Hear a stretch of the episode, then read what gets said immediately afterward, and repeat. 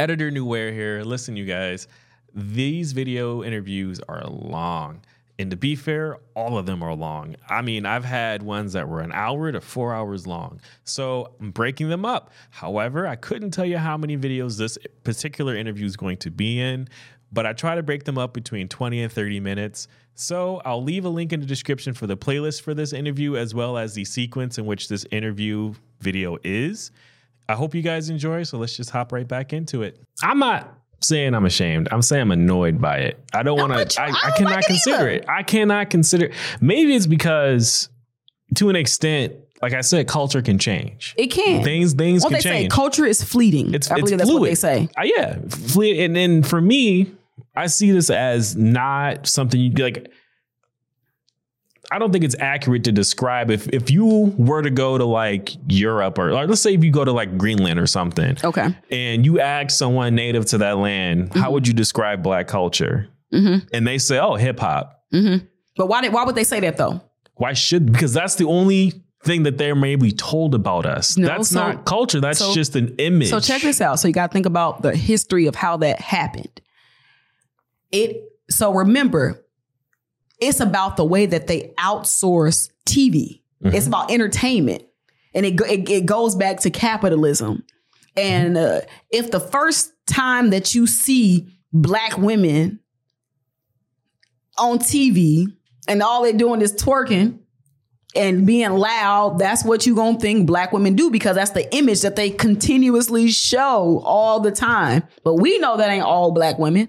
But the people in Greenland don't. Mm-hmm. And uh, now, now the question I will ask you is, who owns the network that's outsourcing the media?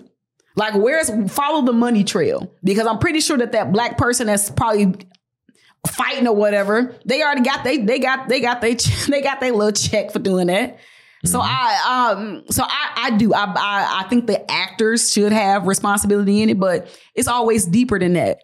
It's the way that they outsourced us. Before before black women was twerking on TV, we was maids. Before black men was rapping on TV, y'all was the thugs and the convicts. Kind of still are in, in a large sense, but I think they've gotten better with giving black men other roles on TV.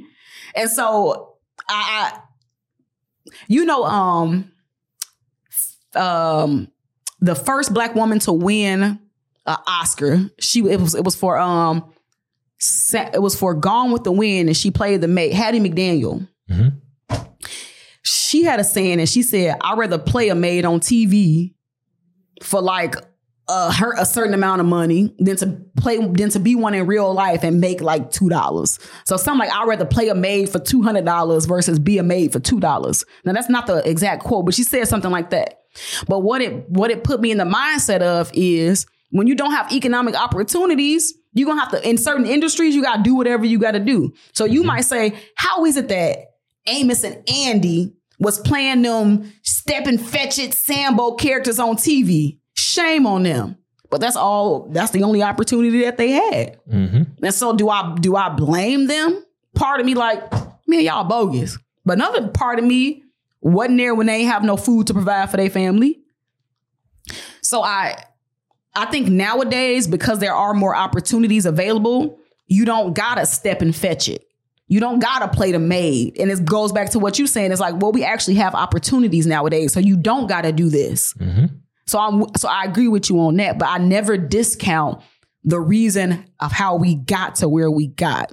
And I think that that has to we can't never let I never want people I never I'm never going to let them make me forget about my past and how why things are the way that they are because that's what they want you to do. But you know, there's a saying you can't hold someone accountable when you don't have the power to be accountable for yourself. That's true. I agree. So for me, it's like I'm not. I can't be worried about what someone else did to my ancestors until I have enough power in my community, in my family, to make sure that I could throw it back in their face and say, "Hey, slide that paper across. You need to, I'm holding you accountable. It's kind of like the conversations about reparations. I want reparations, sure. I don't expect to ever get it in my lifetime because look at what we're at right now. Look at what we're doing to ourselves right now. We're going to get it. We're closer than ever. I think we further than ever. Really? I think when we have a generation of parents who don't know, and I said this earlier, Mhm. we have a generation of parents who don't even know who their child's math teacher is. How do you expect to know where you're going to get your Mhm. reparations from? hmm But why is that though? Again, why is that? Historically, the got to look at the education system. but Black. okay, Let me say. Let me say something about black people in Mhm. school. Now, we kind of talked a little bit about the history of America, and you know, you know how the school stuff went. It was segregated, lack of resources, blah blah blah. Why? It seems very irrational. And just follow me. Mhm.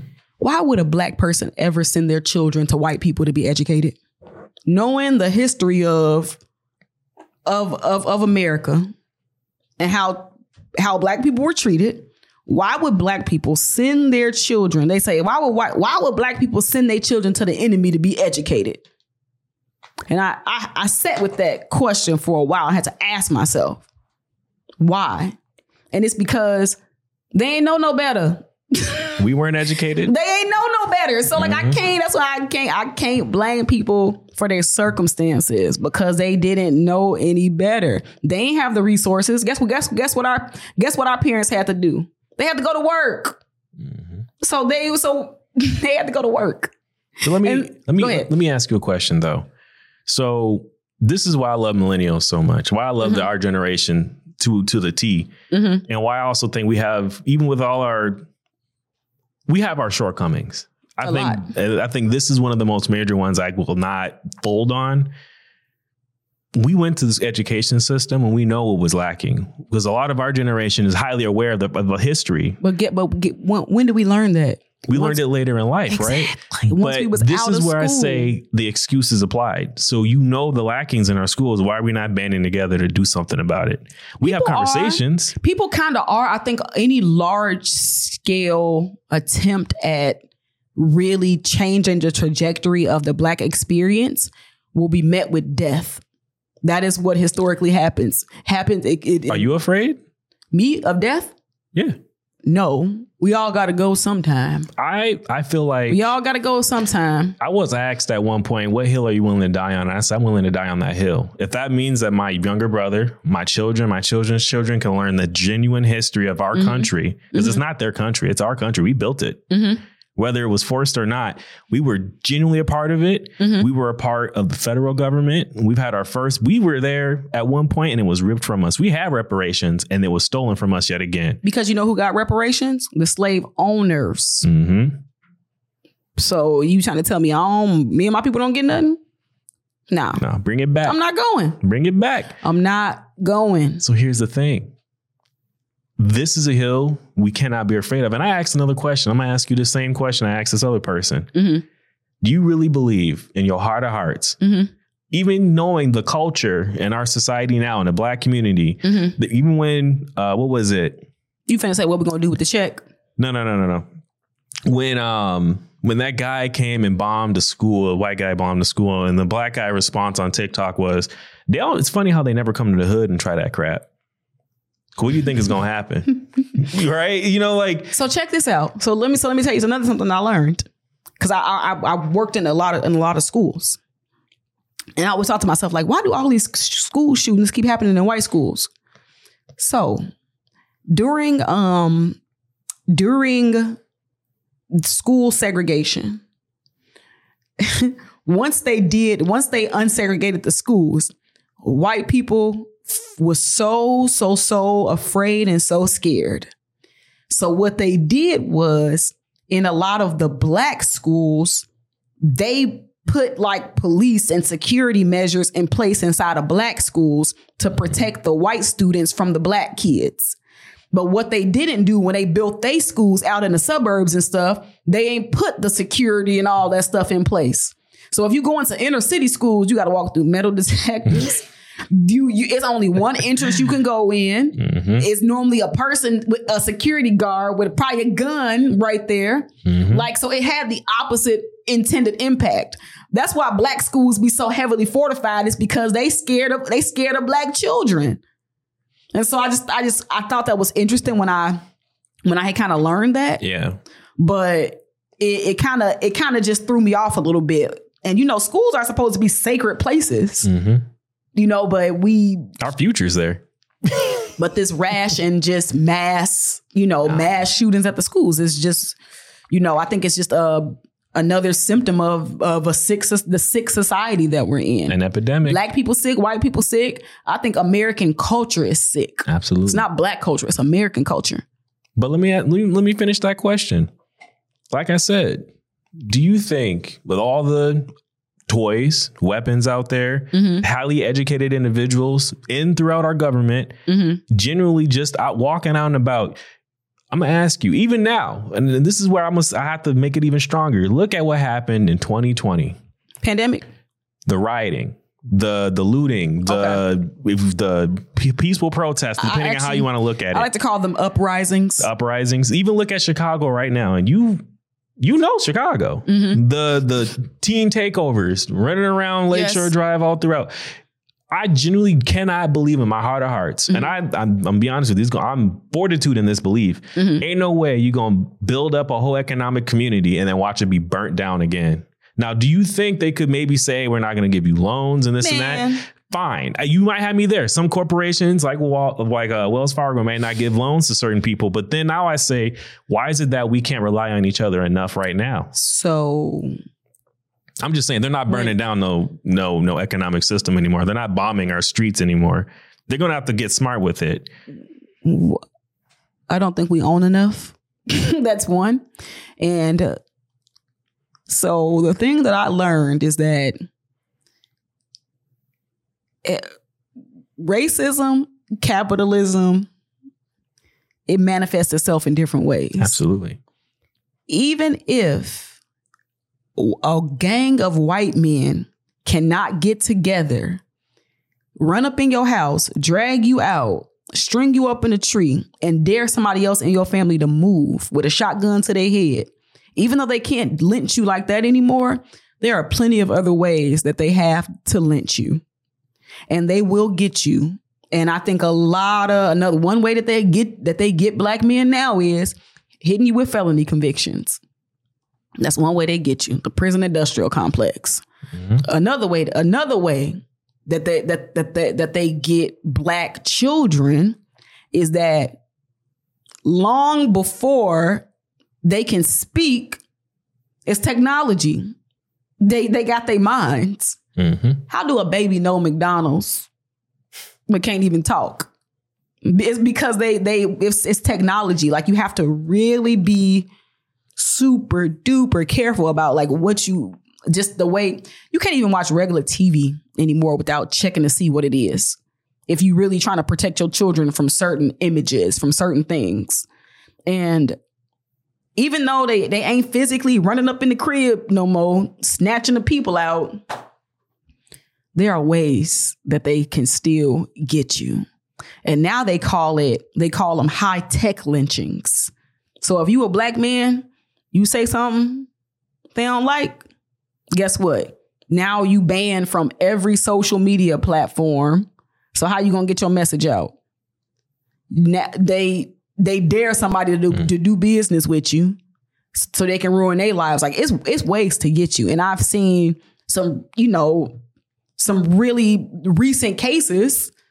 And my thing is, if they can, if if that's how they do a, the millionaires, the average everyday black man don't stand a chance. Like, so are you gonna stand up and fight, or are you just gonna lay down and keep your head low? And most people just choose to lay down and keep their head low. Let me ask you a uh, follow up question to the same question, though. Mhm.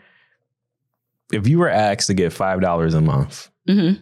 and you can find, let's say, even if you can get a hundred hundred thousand people, that's Mm-hmm. a reasonable number. That's not a hard number to reach. Believe it or not, five dollars. Mhm. But you find out that that five dollars is to set a loan for a piece of infra- infrastructure Mm-hmm. that's dedicated in our community that to help advocate, fight for, and help change and lobby for black needs. So let's say if they solely if their first directive was to go for the education system, and all hundred thousand black people said, "I gave five dollars Mhm. to one build the infrastructure and support that infrastructure every month." This five dollars isn't hard to get, but hear It's me not. out. 100,000 people. You have a group of people who are consistently advocating for, let's say, true American history to be taught. Mm-hmm. And you say, call it, call it an advanced class and it's open to anyone. Anyone can take it.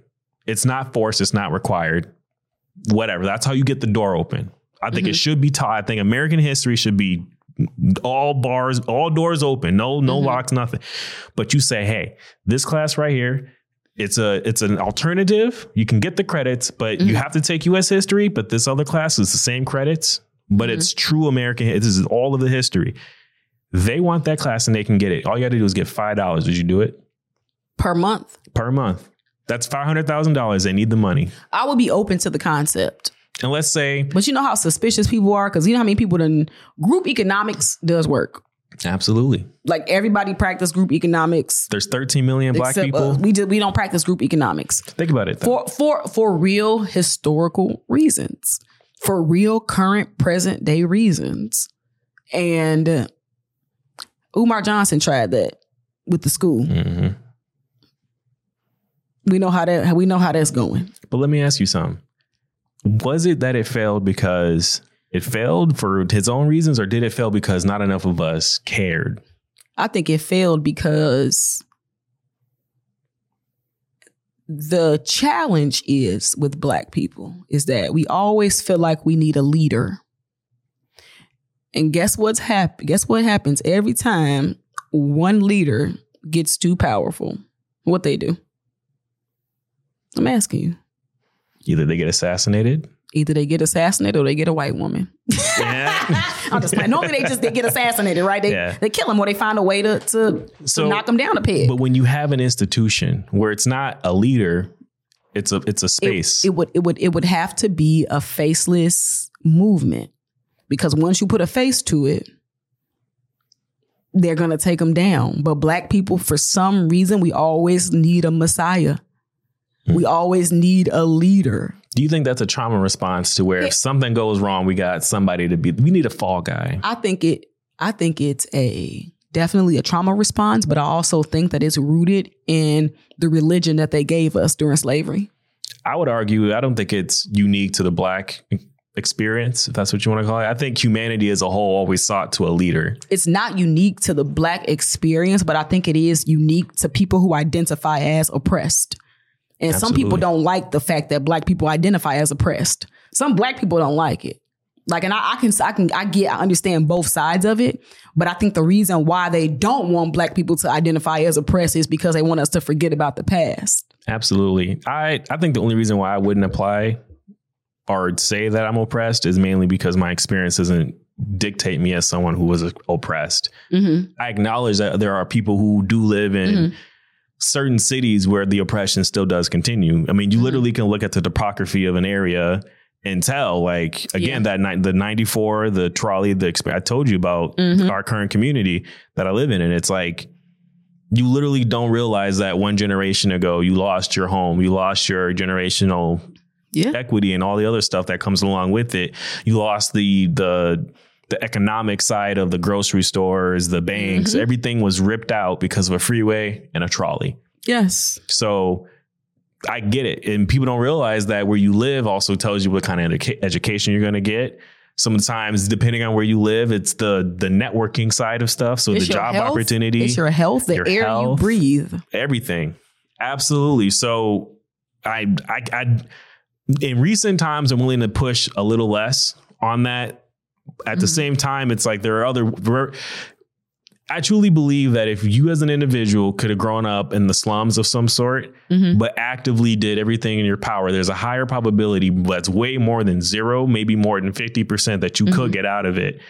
If you're smart about it, if you're educated about it, you can go to a, a trashy school with a crappy education, but still study your, your butt off and maybe find an opportunity if you networked and got lucky.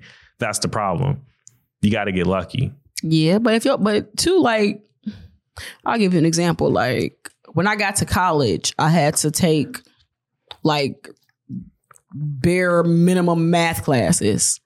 Like, I didn't know that my high school wasn't offering me the adequate math. Mm-hmm. I had no idea. So, I got to college and it was like, mm, That's like you might got to start a little lower.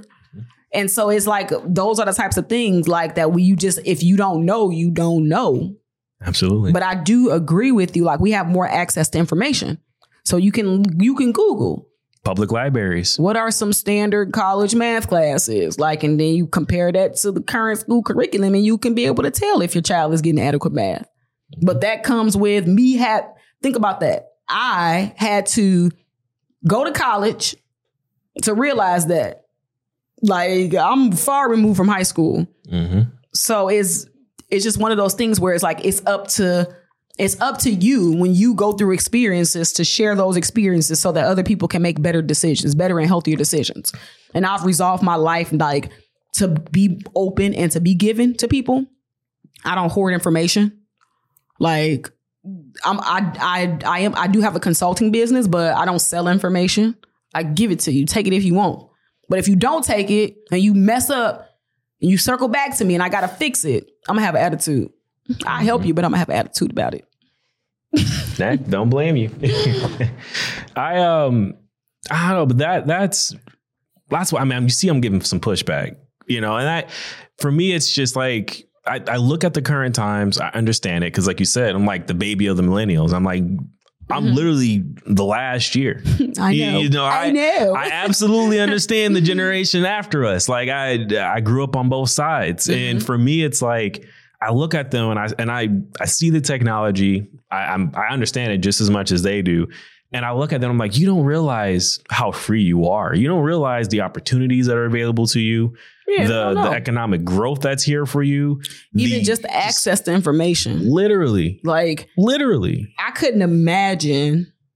I, I can't. If if there was a TV in here and the news was on, I probably wouldn't watch it because I don't feel like you don't have to feed me news. We don't have to get information like that anymore. Mm-hmm. And then to learn that they can tell you whatever they want to tell you and it's supposed to be real, and it might not be. Like I never thought that I would ever. If you would have told me when I was younger that the news was not real, I would have been like, yeah, right. it's on it's on TV, right? Yeah. But now we live in a different world. Whereas it's like, let me fact check this some type of way. But that's that's the major difference between this generation and our generation. When our generation, you got on TV, you made it. It doesn't matter if the news anchor was talking about a shooting that just happened or a car Yeah. crash. Yeah. You in the background going like this, or you run up and say, I'm "Mom, I'm here." You know, everybody in the town, Yep. your your school. I saw you Yep. on TV. Now the generation is like, "Oh yeah, your TikTok, couple of million followers, whatever, Yeah. so- easy." yeah. There's this I don't know who a rap song this is, but it's a line. It's like something something. I'm from the era where where whack beep used to get thrown off stage. Nowadays we live in a world where everybody get a chance. Mm-hmm. Whereas, like, again, somebody has to be able to critique the art. But we live in a society where it's every everything goes. There was um, I, I I can't remember which artist it was. I want to say it's it was Gucci Man. Gucci Man is that how you say his name? Mm-hmm. Gucci man. It was one of those guys. He looked just like him. Um, he was talking about how he was on a set and this girl walked up to him. Um, and it was one of those girls that made one of the most vulgar vulgar songs I can think of. I can't, I can't remember what was the the butt. I don't even know the songs. I don't listen to it, but it was I was aware of it because it was really popping at one point. Okay. Um, I think it was with DaBaby that that girl. Megan Thee Stallion in DaBaby. Yeah, I think it was Megan Thee Stallion. um, he was, I guess he was talking to her or something, and asked her like, "What do you do outside of this?" And she she got mad at him because like if Oh, that's all you know how to do, you're not gonna have no money. Like you, like he was talking about how like that's all these people do nowadays. It's like you just shake your butt and you got money, but you don't have money. Like that can dry up. What's the what's stopping somebody from Instagram, TikTok, that- whatever? That has been a you know? entertainment has been a mm-hmm. way that the that black women have been allowed to make money for a very long time. Like look up the Venus Hottentot. They stole her from her from her tribe in Africa because she had like a big posterior, big Mhm. butt, They put her on display. and they put her on display. Like and entertainment has been an area where black people have been able to make money.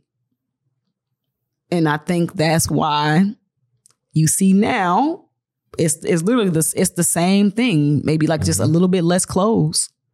Absolutely. And uh, you know, when you think about females in rap, that's that's been a thing. Like, whereas there's been a lack of females in rap who can do conscious rap.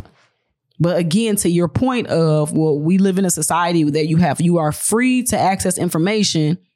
And now, even if I'm watching BET and I look at the top 10 rap videos and the top 10 female lyricists, I could still take my phone and go on somewhere else and maybe find some underground. They call it underground. Yep. Or find other artists.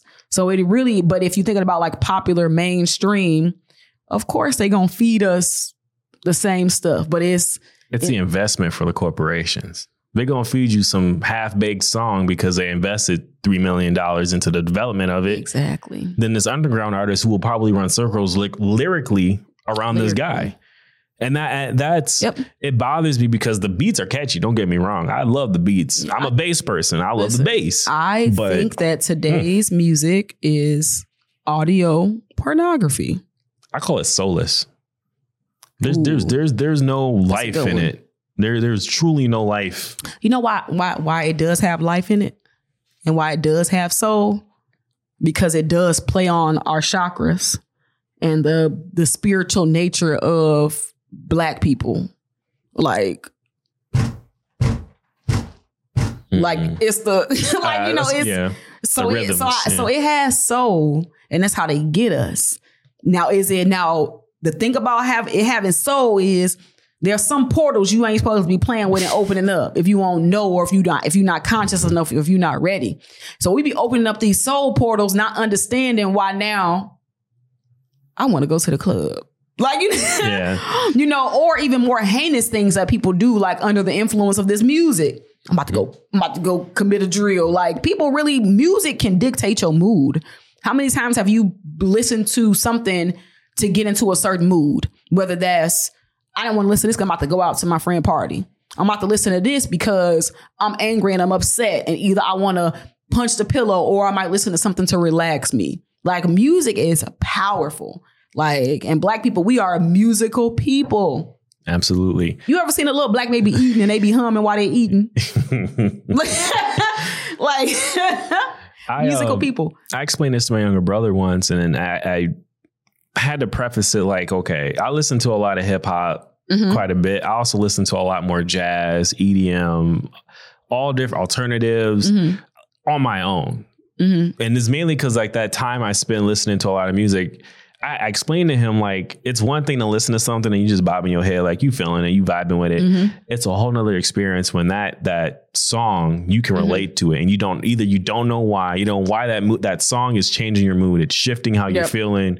Um, Mhm. you want to sing it out loud. Mhm. It's just the way it connects with you. Mhm. This artist and you've never met, you probably never will meet. Maybe you will. Great.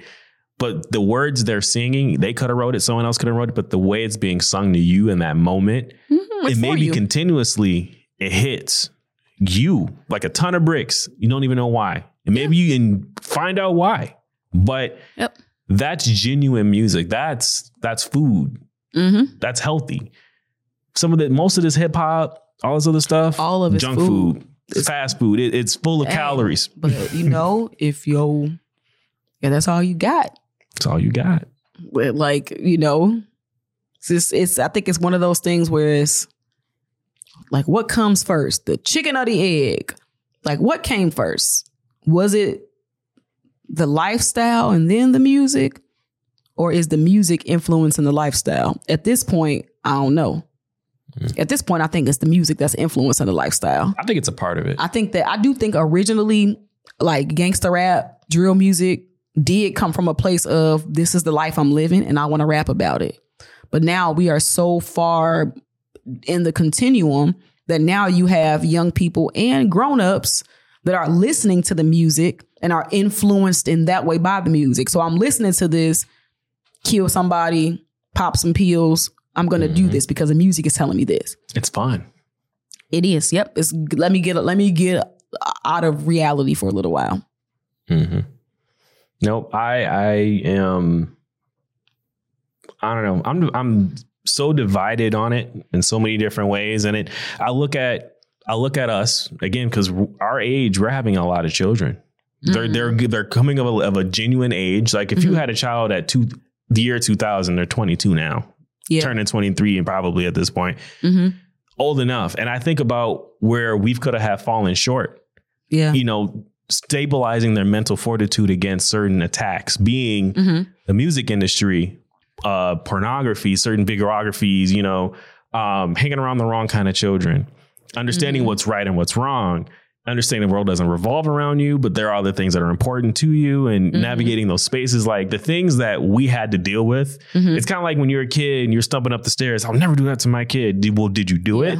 Did you follow through with that? Mm-hmm. Did you make sure that they didn't happen? And I love the fact that in our again in our generation, those conversations are being had. They are because quite a few of them did in fact go and they they they got the help. They're they're trying. They I would say the thing that we did the most was normalize or really start to get that normalize of therapy, which goes to show, in my opinion, we did go and get the help. We did try to put the the groundwork for that, mm-hmm. the foundation for it, and it's hard I, I, think it got to the point now where this this younger generation they glorify mental illness. Mm-hmm. Oh, oh yeah, my my my thing's going off today. I didn't feel like going to work. You know, they're dyeing their hair green. I'm just attacking them, but they're they're dyeing their hair green. Some of them finessing going, it. it. It's it's it's they like why? Are finessing why? It. That's why I you say know? like we remember we it's a lack of boundaries. Mm-hmm. Like, but I would. So, like in the state of Illinois, they just put a law in a place where all young people, you get an excused absence from school for a mental health day. Maybe I don't know how many you get. I don't know how many it is, but it doesn't count toward your. Well, I think wow. that's a good idea because. Oops, sorry.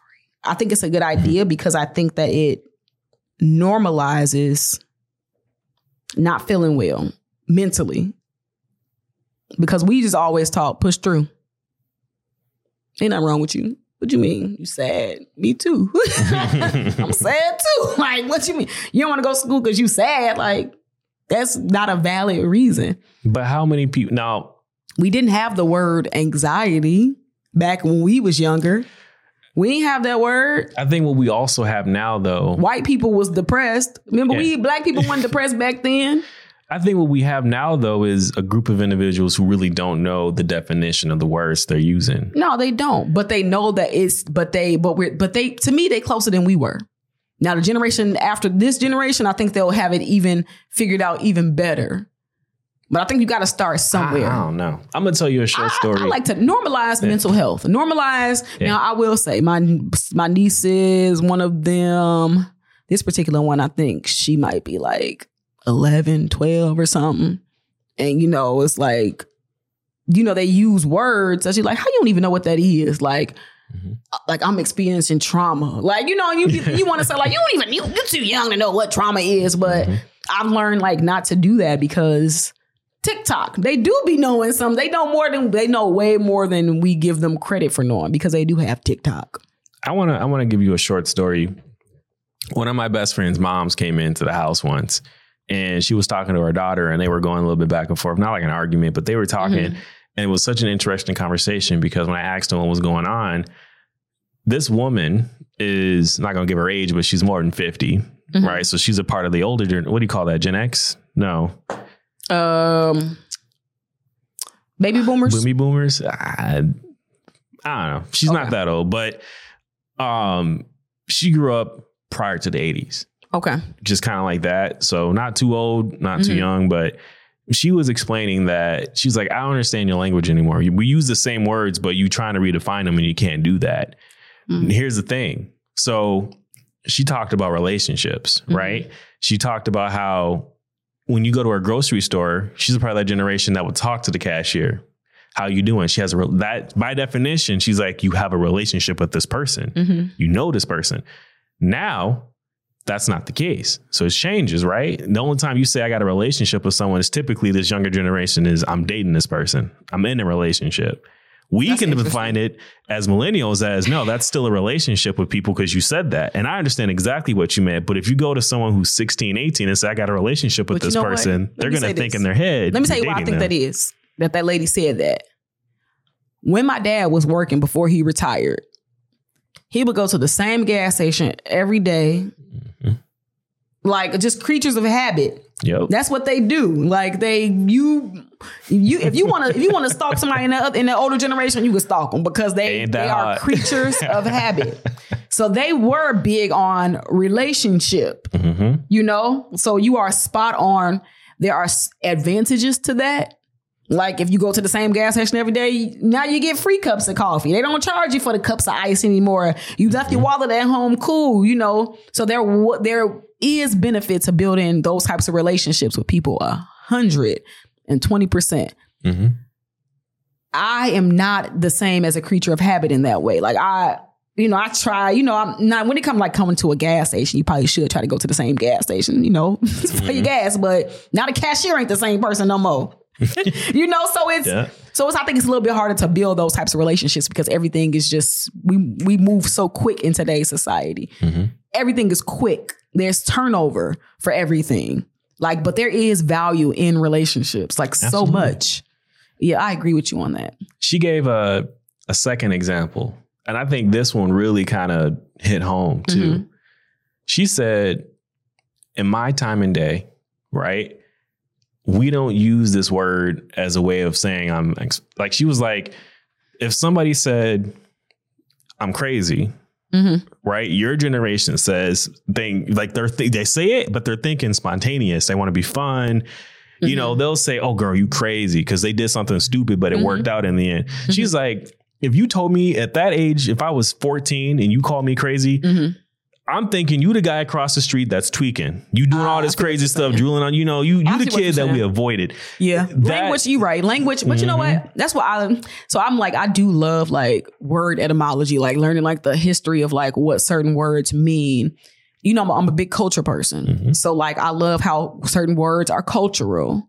I love how like as a person who's I can only trace my lineage back to a certain point. So like English is my language, right? My, I don't know what else my people spoke. So, but having those cultural inside words, like that cultural lexicon, like I love it. I now, because I am older now, I don't be knowing what these young people be talking about. Like I'm like now I feel old. Like okay, I, I can't keep up with that. A But- jit. You know what a jit is? That's a person, right? Like Yeah. a mark. We would call him a mark Mm-hmm. in my day, or like a goofy, right? Yep. so I, I try to I try to keep up with somewhere. Since I do work with juvenile offenders, like I gotta like stay. you don't know that you in a room with them talking and they insulting you the whole time. That's what I'm saying. Like so, you even know it. gotta stay, or even just like listening to like music. Like I'm like I don't know what this is. Mhm. Sometimes I can't even understand what they're saying, Mhm. and like, but I at least I try. Like I try to stay like up on stuff just so I could be aware. It's hard though, and sometimes I lack. Like I have apathy toward like I don't care. Mhm. Like I have to make myself sometime be in tune with like current events and new stuff. Give me my old school music. But you know some though, that's also why I said there's there's subsets in this culture. Mm-hmm. and it's gotten to the point now where there is a stark reality where someone could say I wa- I wanted to move and I was telling my girlfriend about this being told like oh I had to move to more where I had to move into an area where there's black professionals Mm-hmm. why why like not I don't I don't find it as an insult it's not an insult because the Mhm. reality of it is you can live in an area full of black people and it could be just be dangerous you can also live in an area full of white folk and it could be dangerous Yeah. Asian people could be dangerous. It doesn't matter. But the, the reality of it is you have to Mhm. now actively seek that instead of saying, I just want to be around black people. Well, unfortunately, there's a stark difference between Uh-huh. black people and black people. Mhm. Well, who was it that said the actual the the comedian that joked about that? Uh, that was Chris Rock. Chris Rock. He, a said it contro- best. a lot of controversy for that. And at the time, it made sense. That's probably why Will Will slapped him because Chris Rock has historically He has some jokes about black people in that regard. But go ahead, I digress. But- I digress. but I mean, he was right. I mean, now more than ever, the reality of it is there Mhm. are there is a difference. And you so- know, I think that there is. I think in life you have to be intentional in general. Mhm. And uh, most of the time, We are not intentional about stuff because we just lack options. So if you are, say, you know what, I'm getting ready to look to move somewhere, most people are probably going to have to base that on the monthly rent price. Yep. So you're not thinking about other things. You're thinking about the monthly rent. And you probably got some deal breakers like, is it clean? Do it got insects? Like, is it about like is it about public transportation? Like you have all these different parameters for like where you want to live. And I think a lot of that is driven by price. Can I say something? I want I want to say something. Please. I think one of the biggest things in our culture, Mm-hmm. and maybe just even American culture at this point, but one of the things I need to die today, Mhm. I'll even settle for tomorrow, maybe the end of the month, Mhm. is kicking your children out because they need to be independent. I, I- want to kill the even the other aspect, the the the issue with our women in some cases telling our men Mhm. like, why you still live at home? Mhm. It doesn't matter if I can afford to live on my own. Mhm. I'm with my family. It's so it it, it irks the, the ever living crap out of me when I go and knock on someone's door because I, I work for a utility company, so I have to go Mhm. knock on people's doors occasionally for if and whatever reason. And I see other cultures, other ethnic groups who have their entire. I mean, there's three families in there. There's the parents, and then there's the children who are married with their own children. So the nephews and nieces, they got a whole family tree sitting A in this house. And I will tell you this. It's real funny how these people got brand new cars worth 50, 60, 70,000 dollars. Why? Because they really ain't paying nothing for a house mortgage. If one family's paying for the house mortgage, all their money's going to all these other things that they need. No, but think about how communal living saves you money. Mhm. Meals. Yeah, you saving on childcare. You know how much childcare is just as much as rent and mortgage. Par- parents can retire early and help you. I mean, Yeah, that's a whole other thing. But cheaper. One of one, of yeah, one of my friends whose parents were retired. Once she had her baby, they moved. It was daycare was more expensive than the rent that Mhm. they paid to move there to help them when they first had their baby. And that's how you know, like, that's why I said, like, the world, society is not really sustainable for like trying to have a healthy family. Society is more so set up for like, for you to be an individual capitalist and try to take advantage of the next person to come up off of it's exploitative. in all the sense. And and I'm be honest with you, at this point, it's not even just about capitalism. It's I've seen nonprofits do it. I've seen other entities that are trying to help even exploit. On you, when you look at the homeless population and some of the systems that are in place for them, they still exploit because they're not fixing the problem. Because remember, we talked about the, the C word earlier contracts. Mm-hmm. Everything is about contracts. That's right. Once I learned that, it changed my life. If you can just think of life in contracts, It's all about the business and it the will money. it'll help you to understand why decisions are being made. Like if you're into civic engagement, like if you are into politics and civic engagement, you have to look at the money and the contracts behind everything. mm-hmm. And that because most of the time, like the power is not really in the position, it's in the contract. So now I'm finna I'm finna set my brother up for life. Mm-hmm. I'm finna set my father-in-law up for life. Because really, sometimes all you need is one contract to change your life. That's right. And I when once I really started to understand that, it makes you understand why people strive to become entrepreneurs and to have their own businesses. Because think about it this way. And I said, is it is it is it this easy? And I said, yes, it can be. You become a senator. You got your own office, your own staff, you got your own budget. You can literally there are office supplies and things that need to be bought. Like you have say so in like where that money is spent. Mm-hmm. So let me give you a better example. In in Chicago, there's a they call they, they call they, they call these like safety net hospitals. And a safety net hospital is like one that services mostly low income people. So you have the safety net hospital. It operates as a nonprofit. This guy came in as the head of the hospital. Mm-hmm. He knew he was going to become the head of the hospital. So before he did that, he had his like family relatives set up these different companies. And guess who got the contracts when the, he became the head of the hospital?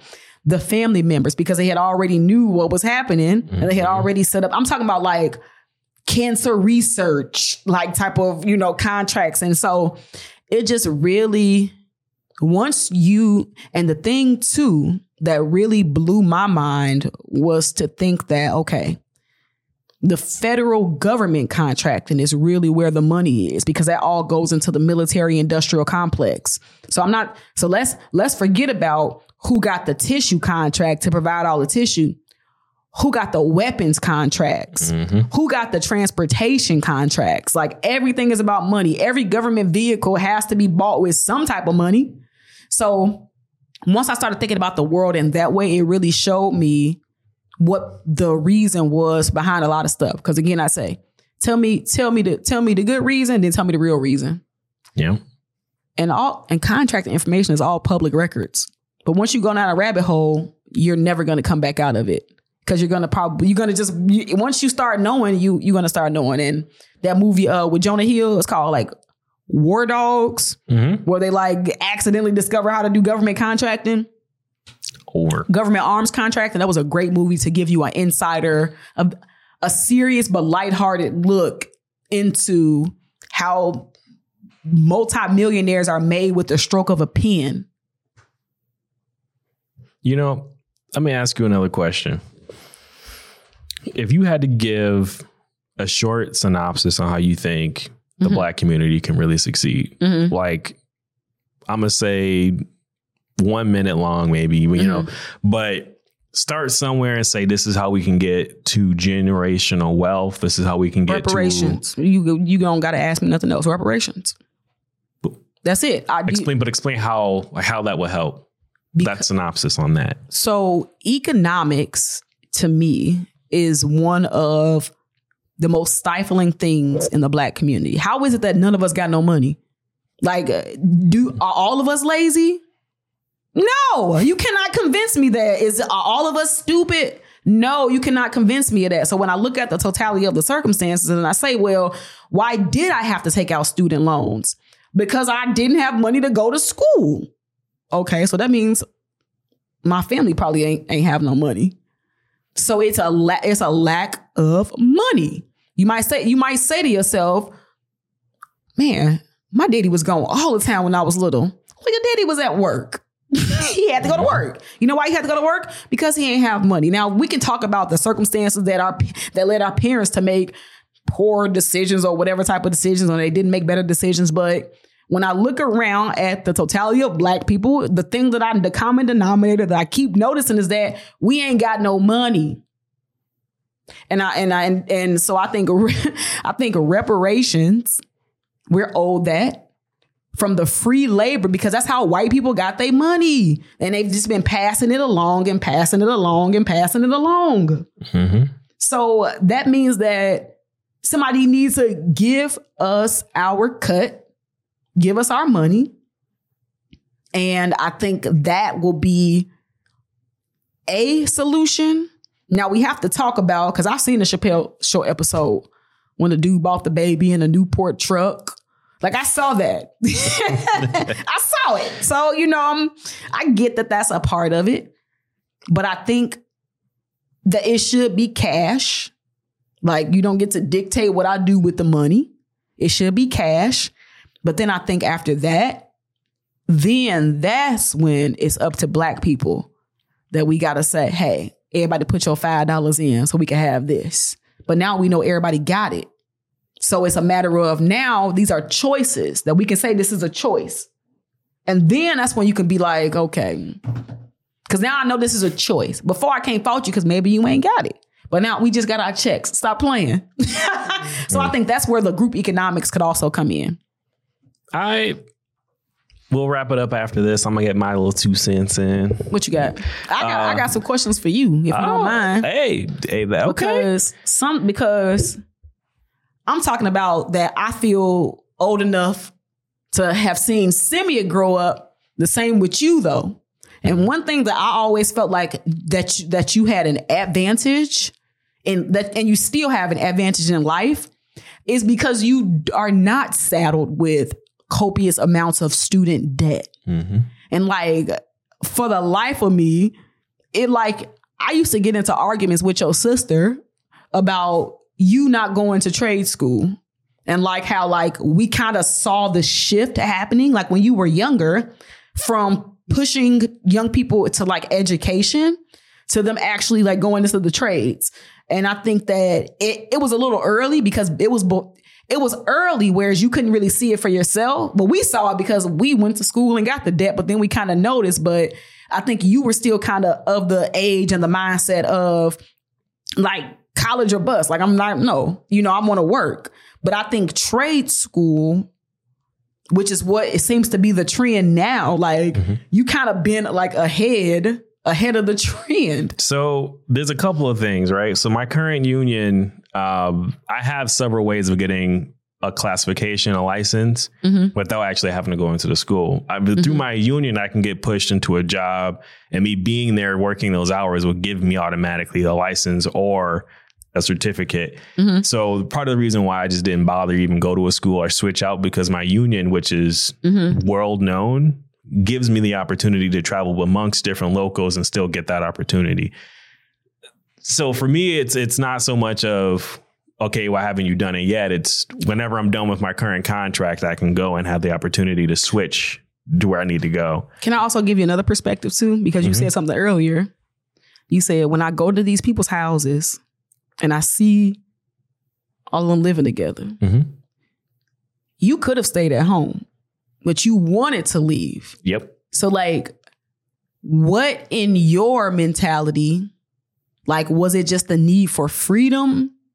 Because if you take your own advice, you should have stayed at home, stacked your bread, and then you could be doing whatever you wanted to do. What I should have done. But like tell but like but Yeah. tell but tell me why like as a young man you wanted to like leave the house and kind of like get it on your own versus having the wisdom and the foresight to say I'm actually going to stay here and I'm going to stack my money like and I, you could, I know Yeah. hindsight, what they say, hindsight, is like 2020, but like Yeah. what, where were you, like what was your mentality just to help a young person that might be thinking the same thing, like I got to get out of the house, like by any means Mm-hmm. necessary. So, okay.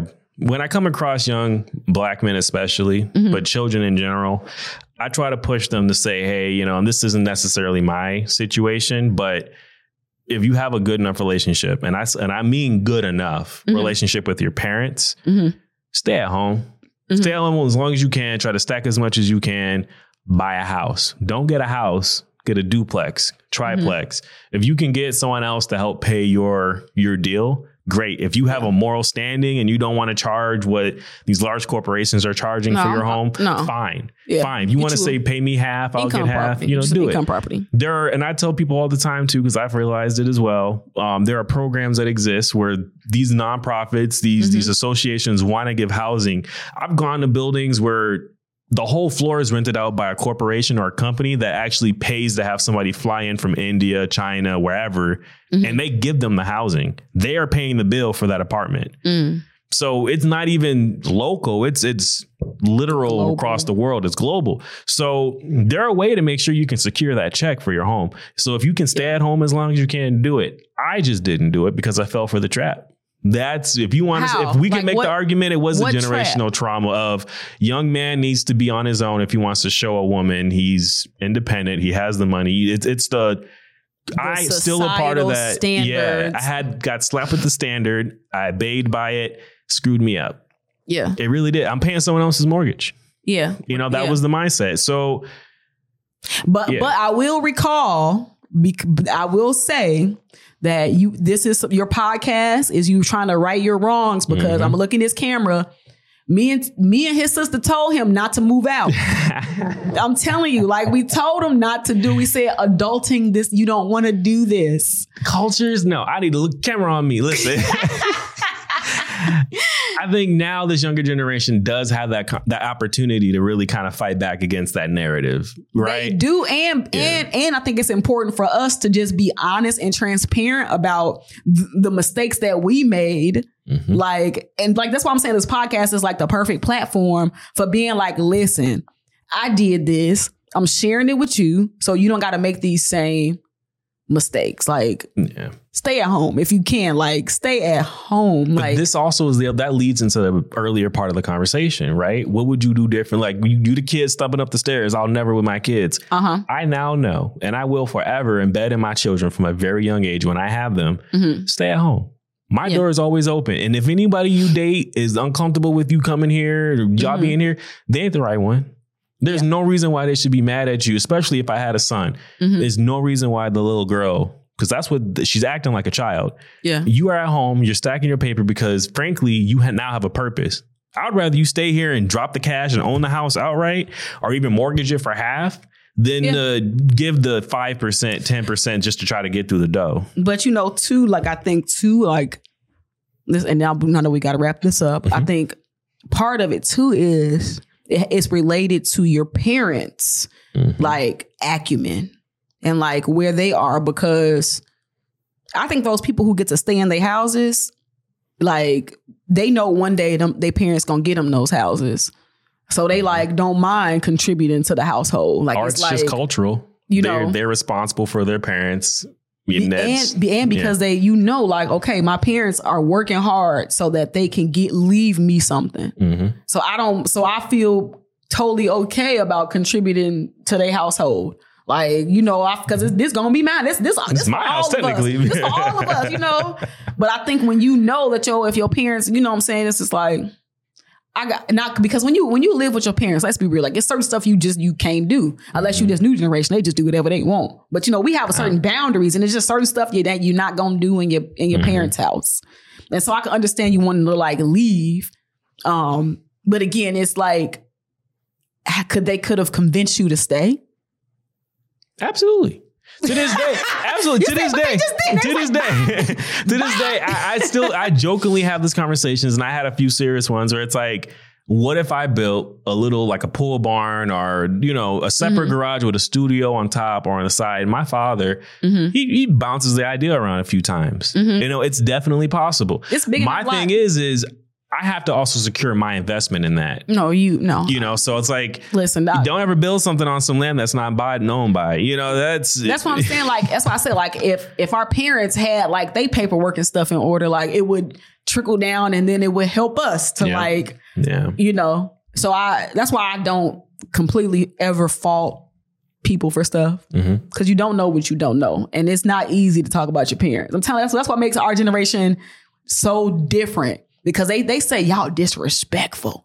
I remember hearing that a lot, but it's like Mhm. no, we actually just push back against these ideals that y'all have. We're tired of it. And guess what, mom and dad? I'm, I'm going to tell you historically why you act the way you act. Mhm. I'm going to give you the historical context as to why I feel like y'all be hoarding food. Throw it away. Mhm. like, you know, just like little things like that. And so I think just being able to have these conversations in these spaces, it does help us to recognize like we have like the black experience.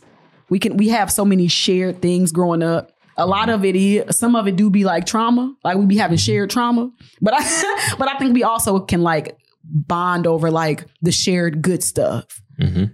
And you know, but sometimes our, we do laugh at our trauma. Like, remember getting whoopings? Uh. like, no, Man, I would have never. like, what? Okay, imagine getting hurt and then getting whooped for getting hurt. don't like, yeah. come on Yeah. now. You know, yeah, I, I, like I said, it to me, it's it's it's really difficult because I do, at least in my position, I I, I give myself different avenues of you know what's my out. If today I lost my my nine to five, do I have another way of paying my bills? The answer is yes. I didn't I didn't sit idly by. But you know what though? The Mhm. thing that still bothers me about you, because I had a I had a plan for your life. I had a whole plan for your life. Like seriously, like okay, if you do this now for about 10, 15, 20 years, you can retire. You low key, like I, I feel like if you would have listened to me and your sister, we could have set you up whereas by like 30, 35, 40, you could have retired. Because it, not a lot of men have the skills that you naturally have that your dad like imparted on you. Mm. Like can you they ain't fixing cars. They not building. They not they not working outside with their hands. Like so it's the the skills that you have, you like nobody can take them away from you. You still got them. You can always go get your certifications.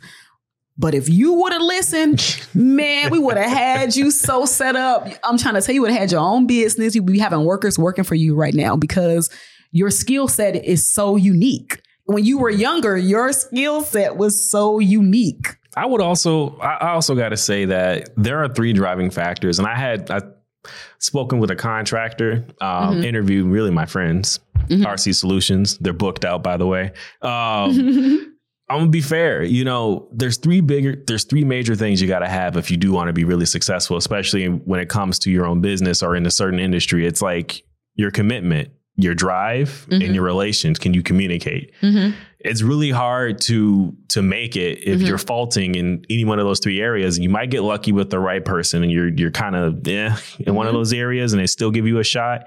If you can't articulate what you're fixing, doing, what you're trying to mm-hmm. get from someone, mm-hmm. good luck. Not gonna happen. But you, you can know, you can BS your way through a conversation and still get the contract. But if you know your weaknesses, then the places where it. you lack, you get somebody to help you.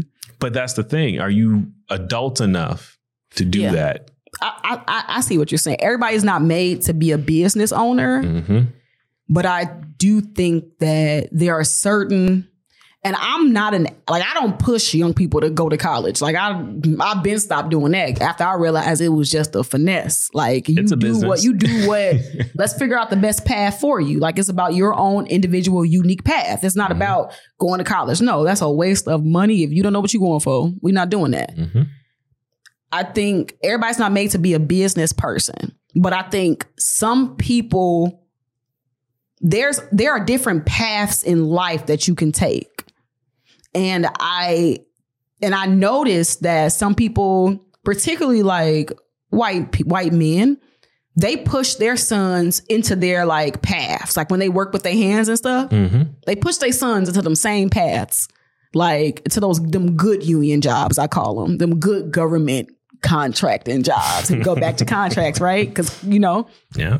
So it's so it's kind of like in thinking about like your dad, like can probably your daddy probably could fix that computer. He don't know nothing about computers, but he could probably he could probably open it up and probably maybe figure out this motor looking a little blah blah blah. Like he understand like mechanics, and like that is a huge skill set. So whereas you just name those things that you need like for to be like an entrepreneur to work, like ain't he say nothing about skill set that counts for something. Mm-hmm. Like, and I think the the natural ability that you have for being able to fix things, that natural curiosity, like I honestly wanted you to go into electrical electrical mm-hmm. to become an electrical engineer. Like because I've seen that path work mostly for young white children.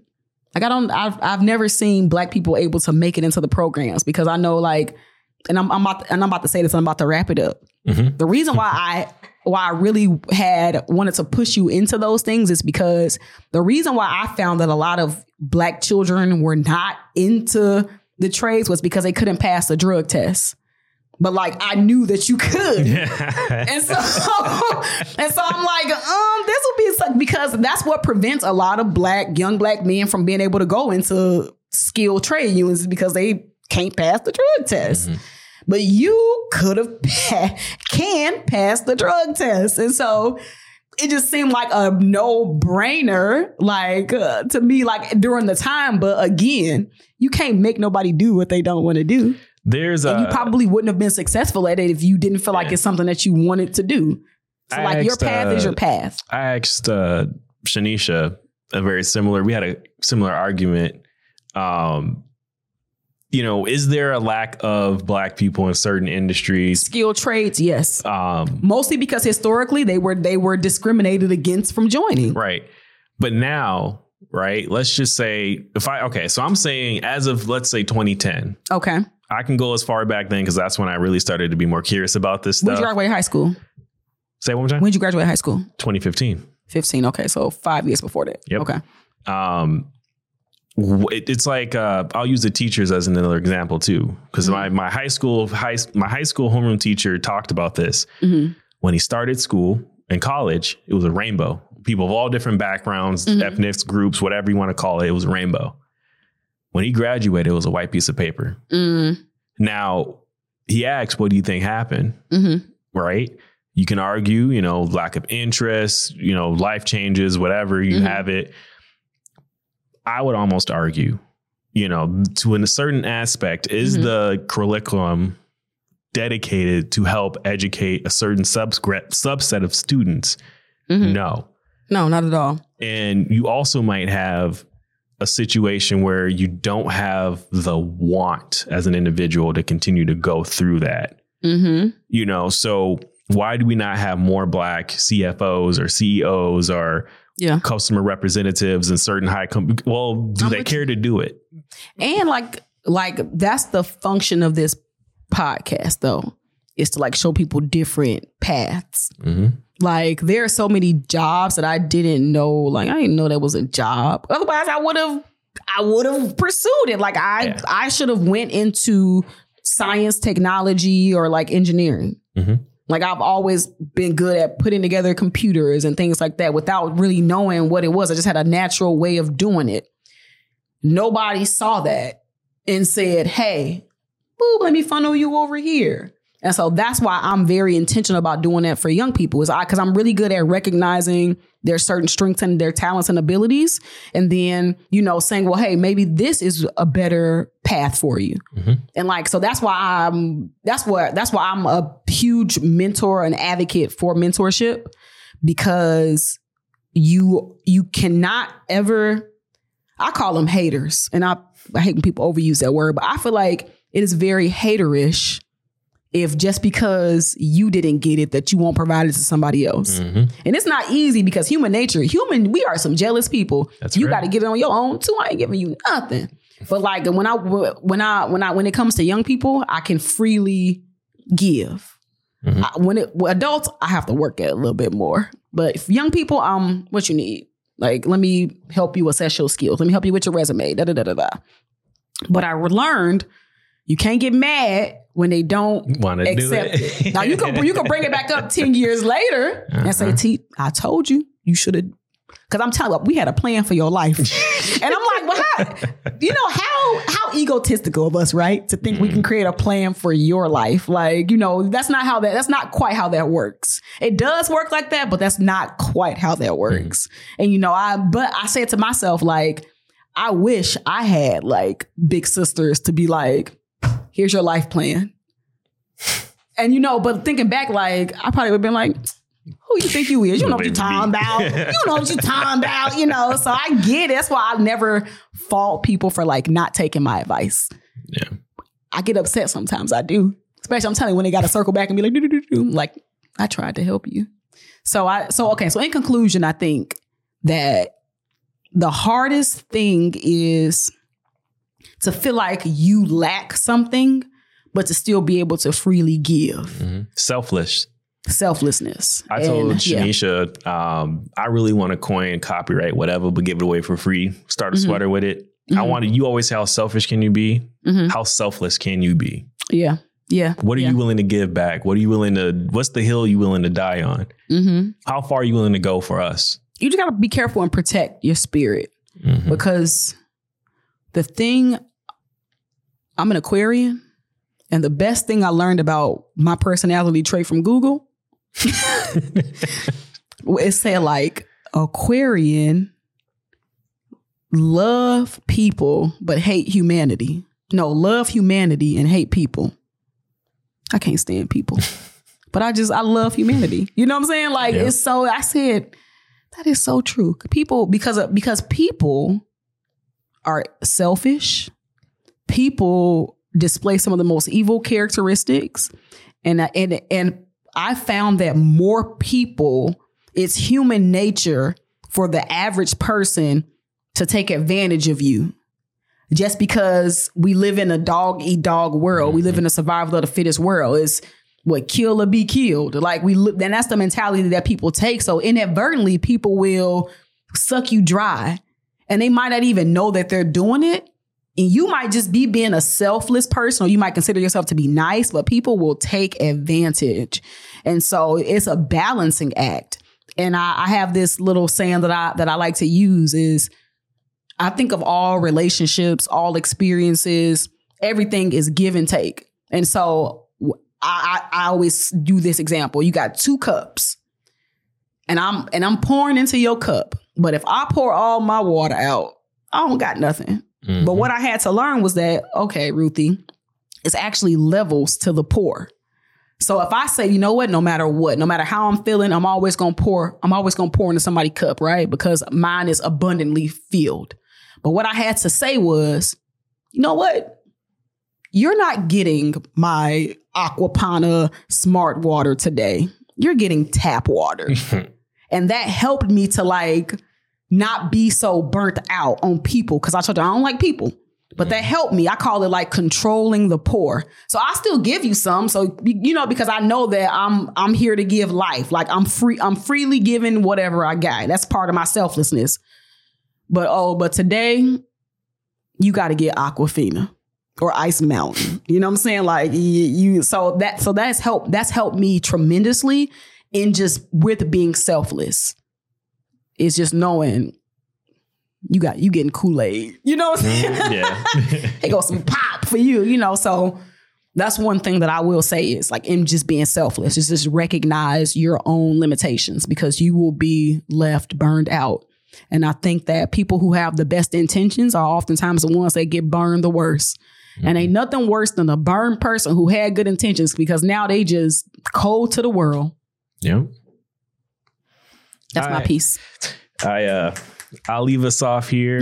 uh, you know, I, I have to say it's um it's hard. It is really hard talking about the black community, but I love talking about it because people are going to take it how they take it.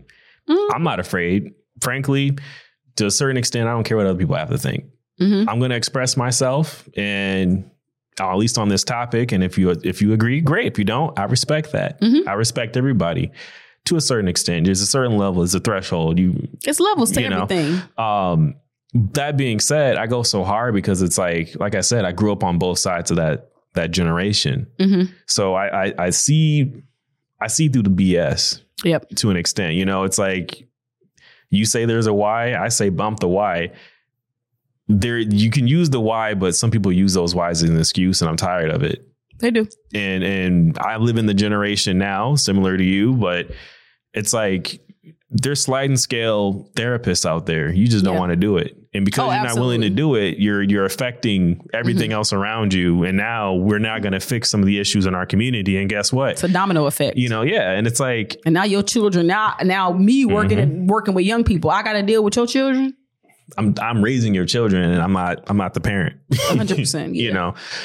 You know, that being said, it's like I look at I'll answer the question and then we'll wrap it up. You know, I look at how I think we can really fix the community, and I really think, you know, I think a lot of things could start from home. But I'm gonna be honest with you, the home is is in turmoil right now. So that's why I said if you're willing to give five dollars, and the five dollars can go to a company that's really starting to advocate for the education system, give children the opportunity to really learn give them true mathematics, true mm-hmm. science, true history, so they know this is why it's like this. This may be why you're mm-hmm. in this predicament. But guess what? When you learn the truth, mm-hmm. you can progress in the future because now you know what to avoid. Now you see through what someone's doing. Mm-hmm. History is going to repeat itself. It's already doing it. Always. It, it, it's not going to stop until you really learn in depth how to how to stop it. Mm-hmm. And we don't. We don't know our genuine history. We don't mm-hmm. know our our country's history. It's our country. We have some of us who say we have multiple. My ancestors are from here. Well, your ancestors are also from here. Congratulations. This is also mm-hmm. your country. So now you need to clean your home. Yeah. You know, that being said, you know, I think about that a lot. Why why can't we you know, if we can't do it for ourselves, maybe there's a group of us healthy enough to help help that. And there there are smaller groups advocating for these things. Mm-hmm. But if I asked you name three, I'll, too many of us would be like, I didn't even know there was one. so yeah, I agree. I I I don't know. If somebody sees this and they're and they're doing the footwork, I would love to have you on the podcast. I'd love to talk more about it. I, I want I, I, I look into stuff all the time. I'm always a busy person. You know, I'm mm-hmm. active in so many ways, and I still got my nine to 5 mm-hmm. You know, so and I'm picking up more and more projects here and there. So it's kind of it's hard for me, but I still make it a priority in so many ways to try to mm-hmm. be active in that in that space because maybe one day, and I pray for it, that I do get the opportunity to collect that five dollars from hundred thousand people, Mhm. rent out a space, start a profit or nonprofit, and all we do is literally fight for the rights of our children. You know, Yeah. you know, help educate them, give them even the children that that identify a certain way, but they can't come out or whatever. Maybe school is their safe space. Okay, Mhm. fine. But if we're as resources we can give you where it's like, cool, school's your safe space. Now let me Mhm. teach you actual history. Let me teach you some real math. Let me teach you job opportunities, skills, cooking, you know, Mhm. homekeeping, because you're not getting it from your household, that's for sure. Not homekeeping. You know, it's like I took Not home. economics. You took it back. Look here, little boys. Home Let me tell you something. Home ec, ain't no other dudes there. You took it way back. just on home saying. ec. Do they even? I don't even think they, They, still, hey, have my high in school, still has it. My What high school teaching at home it. economics, how to Mhm. how to program your smart refrigerator. Like, what is going on? I learned how to cook a nice little omelet, the white people way. Listen, I, I, I appreciate you having me on your podcast. And I think it's just so important for to hear different perspectives and to have access to different perspectives. Mhm. And like whoever this is meant for, like it'll reach them. Absolutely. And I think it's important to have that that pushback on both sides. Oh yeah, I'll argue with you all day, any day. You already know. Just call me. It, it pushes the mental fortitude. It, it makes you think more, It makes you look into more. It should. Yeah. And, and when I say it should, it you should be doing that. You gotta you always you can be 76 and still vastly understanding different knowledge and gaining it and, and Oh, yeah. articulating it differently because it, it's keeping yourself busy Mhm. mentally and physically keeps you alive longer. Anyway, yeah, it was you know it's a pleasure having you here. Hey, maybe we can Zoom call later. Yeah, We'll we can do part two because I would like to explore some Now, of you your mean like part six. Republican conservative viewpoints so that we can flesh some of those out. Government's too big. We need smaller government. Oh my goodness. I'm just saying. There shouldn't be no county government. It should just be local government, which is uh, don't even get me started. I know, my bad, my bad. Cut the funding on all that crap. Okay, I'm done. I'm done. Anyway, uh, thank you for coming out to Chocolate Espresso. So if you guys, you know, listen, I didn't do it at the beginning. I'm probably gonna cut this video up in like 16 different parts. You said part two. This is probably gonna be part 16. Let me be honest with you. uh, I'm not even gonna say it because I don't care if you do it or you don't. I don't need your subscription. I don't even need your like button. But mm. tell you what, if you don't do it, you're gonna be the cousins, aunts, second, twice removed aunt. That's how much I'm gonna like. You don't even know your name. but if you like and subscribe, I'm gonna call you my brother and my sister. So, you know, if you do it, great. If you don't, I don't even know you. Right. Distant relative. That's right. Twice removed something. I don't even know what I said. You that's how far under you family tree root, you somewhere off the camera. You can't even see. You, I don't even know. You you the you the bald headed stepchild we don't talk to. anyway, have a great rest of your night, morning, evening. If you listen to me, great. Hopefully you paid attention. If you weren't, play it back. I need I, I need more views. Mm, good idea. anyway, have a good one. Peace. Thanks for watching this video all the way to the end. We really appreciate it. A special shout out to Green Screen Studios here in St. Paul, Minnesota. Listen, if you guys have any questions, comments, concerns, you can direct message us either on YouTube, TikTok, Instagram. It's always going to be chocolate underscore espresso underscore. Listen, we really appreciate you. I said it once, I said it twice. I'm going to say it a billion times if that's what it takes. If you guys want to reach out to us, especially if you know anyone or if maybe you want to be interviewed about your job, the goal is to really teach a lot of youth about the different opportunities that are available to them. College is great. It's always going to be great. Not every not everybody wants to go to college or maybe college just isn't on the table right now. So I want to push as much content that pertains to jobs and jobs that may or may not require college. Maybe you just need to network. Maybe you just got to put a lot of work into the beginning as an entry level person, but you know, I really look forward to producing as many interviews as I can and posting it. I appreciate you guys, and I hope you guys enjoy the rest of your day.